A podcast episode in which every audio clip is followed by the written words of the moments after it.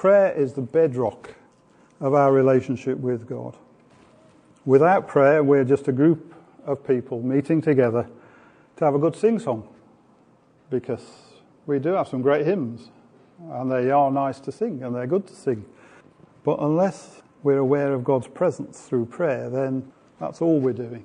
So we need to be thinking about that. God thought it important enough to restore, our prayer relationship with Him after the fall of Adam that He sent His one and only Son to die an horrendous death on a barbaric cross to redeem our sins. That's how much He loves us. He wanted that relationship back, and He was prepared to go through that in order to do it. So, to pray, what does it mean? The dictionary tells us it is to ask very earnestly, to make supplication, and to worship, honour, respect, adore, glorify, and idolize. And we need to do all of that for our God, who did so much for us. It's our communication channel to God. Prayer transcends the physical because it connects with the spiritual realm that is God. Prayer is our number one form of personal communion and fellowship with God. Most importantly, prayer needs to come from the heart. Only then are we in true communion with God. It's how we express the contents of our heart and our soul to God. If we truly want to commune with God, then we must have a disposition of prayer. Some of you know that I meet with John on a regular basis to talk about various things and to fellowship together. Various things happening in the church, I would add, not the latest football school. Every time we meet, we open and close in prayer. And as soon as we have discussed something or talked together, we pray about it. Not later, but there and then. I used to do the same thing with Teddy when he was around. Teddy had a real disposition for prayer and would pray at every opportunity that he could. So we have a disposition for prayer, and we hope that our example will encourage you to have the same disposition. I want to encourage each one of us to have a disposition for prayer. It will enrich our personal lives, it will enrich the life of the church, and it will bring us individually and as a church into a closer relationship with God. I'm sure that we all pray as individuals. Well, there's something special about when we come together corporately to pray. God seems to bring a special blessing to those times for individuals and for the church. We need to do it more, and I know that John has prayer events planned for next year already.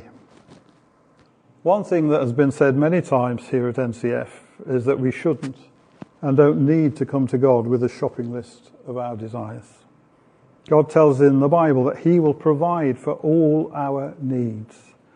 Those of you that know Lynn and I know that over 30 years ago now, we came to a stage where at four o'clock in the morning, we reached a point where we could go no further in our own strength in the situation we were in. We got onto our knees and prayed to God to deal with the situation because we couldn't. In return, we graciously said we would serve Him the best of our abilities for the rest of our lives. It was a huge turning point in our lives. And we have tried to keep that promise ever since. We've failed on occasions, not surprisingly, and had to ask God for forgiveness. But He has never let us down. He has provided for, and I am confident will continue to provide for all of our needs. Our prayer should be more about listening to God and responding to His leading. As I've already said, our prayers need to be from the heart it is to be honest. God knows your thoughts, so lies don't wash with him. It needs to be sincere. God can spot hypocrisy from a mile away. It needs to be candid. There's no point in beating about the bush. God knows where you're heading, so you may as well start there. We need to pray also out of a desire to interact with God and not out of obligation or desperate need. Too many people treat prayer as a life raft that they launch every time they're in trouble. And once that crisis is over, stow it away again until next time. God, in His grace and mercy, may well answer such a prayer, but it's not what He wants from a prayer relationship with us. Perhaps most importantly, we need to pray with respect for whom God is. We shouldn't go to God demanding that He do this or that as if He had to do what we say, because He doesn't. God is not your servant to meet your demands. He is the creator of all things, including you. He knew you in your mother's womb even before you were created. He is the holy, omnipotent God who deserves your respect and, if he hadn't allowed you free will, could justifiably demand your total respect. Our confidence should be in what the sovereign God has said and done, and not what we think we can make him do, since we can't actually make God do anything. Prayer is also an act of worship, praise, and fellowship with our Heavenly Father. As such, it's possible to pray pretty much anywhere we are. We don't need to limit it to formal times and places or set wordings. We can pray in the car with our eyes open if we're driving, in the garden, at work or at school. They don't need to be long, carefully constructed prayers. They can be just a few words. Someone once said, as you pray more, the more you will want to pray. Because you will see God answering prayers and you will feel closer to God through prayer. And He will bless you because of your faithfulness in prayer a totally win-win situation. Has prayer got the priority in your life that it should? Or does it get pushed to one side? More tangible things taking its place. As a Christian, prayer together with Bible study, as John shared with us last week when he looked at the sword of the Spirit, which is God's Word, should be the two highest priorities because these are our communication channels with God. Through them, he can give us direction and purpose, draw us closer to Him, and pour out blessings upon both us individually and as a church. None of us is perfect, far from it. And as I've been preparing this sermon, I've been reminded that sometimes when Christians call a prayer meeting, as I said earlier, and this is no reflection on what happens here at NCF, they sometimes spend so much time talking about it that there's little left time or even time left to actually pray. We've been looking at Ephesians 6, as you know, for the last few weeks. And in Ephesians 6, Paul tells us in the message, in the same way, prayer is essential in this ongoing warfare. Pray hard and long. Pray for your brothers and sisters Keep your eyes open. Keep, keep each other's spirits up so that no one falls behind or drops out. And don't forget to pray for me. Pray that I'll know what to say and have the courage to say it at the right time, telling the mystery to one and all, the message that I, jailbird, jailbird preacher that I am, am responsible for getting out. Few things to note in there. Ongoing warfare. It's not a one off. It's not something you can do today and then forget tomorrow. It's an ongoing warfare that we have in this life.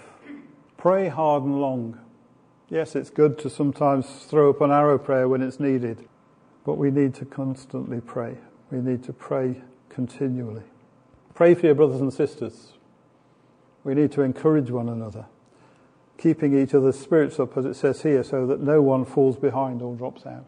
You don't know what your prayer for your brother or sister will achieve. You don't know what their situation is at any particular time. And just those few words that you say to them may be the difference between them coming to church next week and continuing in their faith and thinking, oh, I've had enough of this. You don't know the effect that the words that God puts on your heart to bring to somebody can have. If we've got more time, I could give you a, a real brilliant testimony about how that happened to me once. And the effect on the person was amazing. And I knew nothing about their circumstances at all. But we need to pray for each other. and uphold each other in prayer and encourage one another. And when you think that someone's done something good, it doesn't necessarily have to be the preacher up here, it could be anything. Could be the way somebody's prepared the tea and poured it out for you. You know, this tea is just right. Anything that's of service to God. A little word of encouragement makes a huge difference. And don't forget to pray for me. I've heard some people say, I don't like having prayer for me or asking for prayer for me. Why not? You've got problems the same as everybody else has. And if you feel it's right for somebody to pray with you, please just go alongside them and say, Can you just pray for me? It's not wrong to ask for prayer for yourself in the right circumstances. We need to pray for each other, to encourage each other, to say and to speak out boldly. It's a theme that's been going through what we've been hearing over the last few weeks. We need to speak out God's word boldly, probably no more so than in the times that we're in at the moment, because there's so much stuff going on which is wrong and which is, I don't understand it. So we need to be bold in speaking out the Christian message to those around us at this particular time. So, with all of that in mind, I've asked various people to pray for us and with us in certain areas over this morning. And we're going to intersperse, as I said earlier, these sessions with hymns. So, let's get started and see where God takes us.